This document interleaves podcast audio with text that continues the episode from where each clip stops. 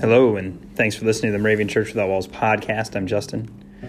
Today is Wednesday. Nope, today is Thursday, December 5th. You might have caught on that I'm recording this on Wednesday.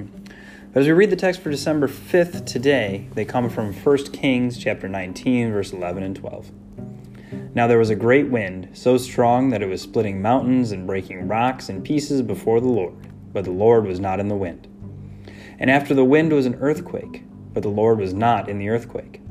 And after the earthquake was a fire, but the Lord was not in the fire. And after a fire, a sound of sheer silence.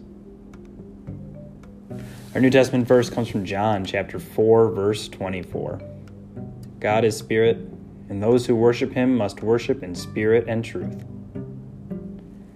The Old Testament verses are what struck me today because I can remember being at Camp Van Es in the summer of 2009, and a Moravian pastor there was using these verses, this story, and telling it to the campers who I think were fifth and sixth graders at that camp. And I remember with the emotion and excitement and kind of just uh, passion that he put into telling the story of the largeness of, of the earthquake and the wind that came through, and then how quiet he got when he described just the small whisper, the sound here described as sheer silence.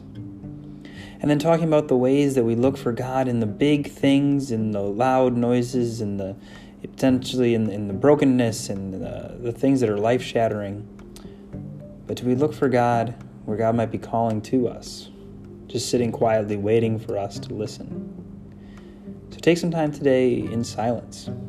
And I'll give us four or five seconds of silence. And that may seem like a short time, but as you experience it, and it feels a bit long, might realize how often we don't feel comfortable just sitting in silence.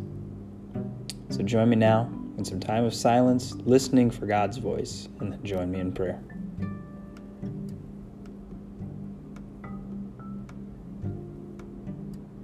God of truth, we thank you that in the midst of our world's chaos, you come to us day after day in the unique and special ways. Grant us eyes and ears that see and hear you moving in our lives. Amen.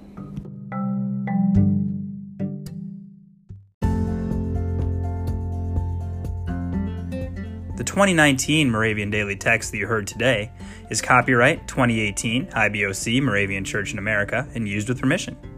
If you want to get a copy of the Moravian Daily Text, sign up for the Daily Text email, or just learn more about the Moravian Church or this tradition, go to moravian.org.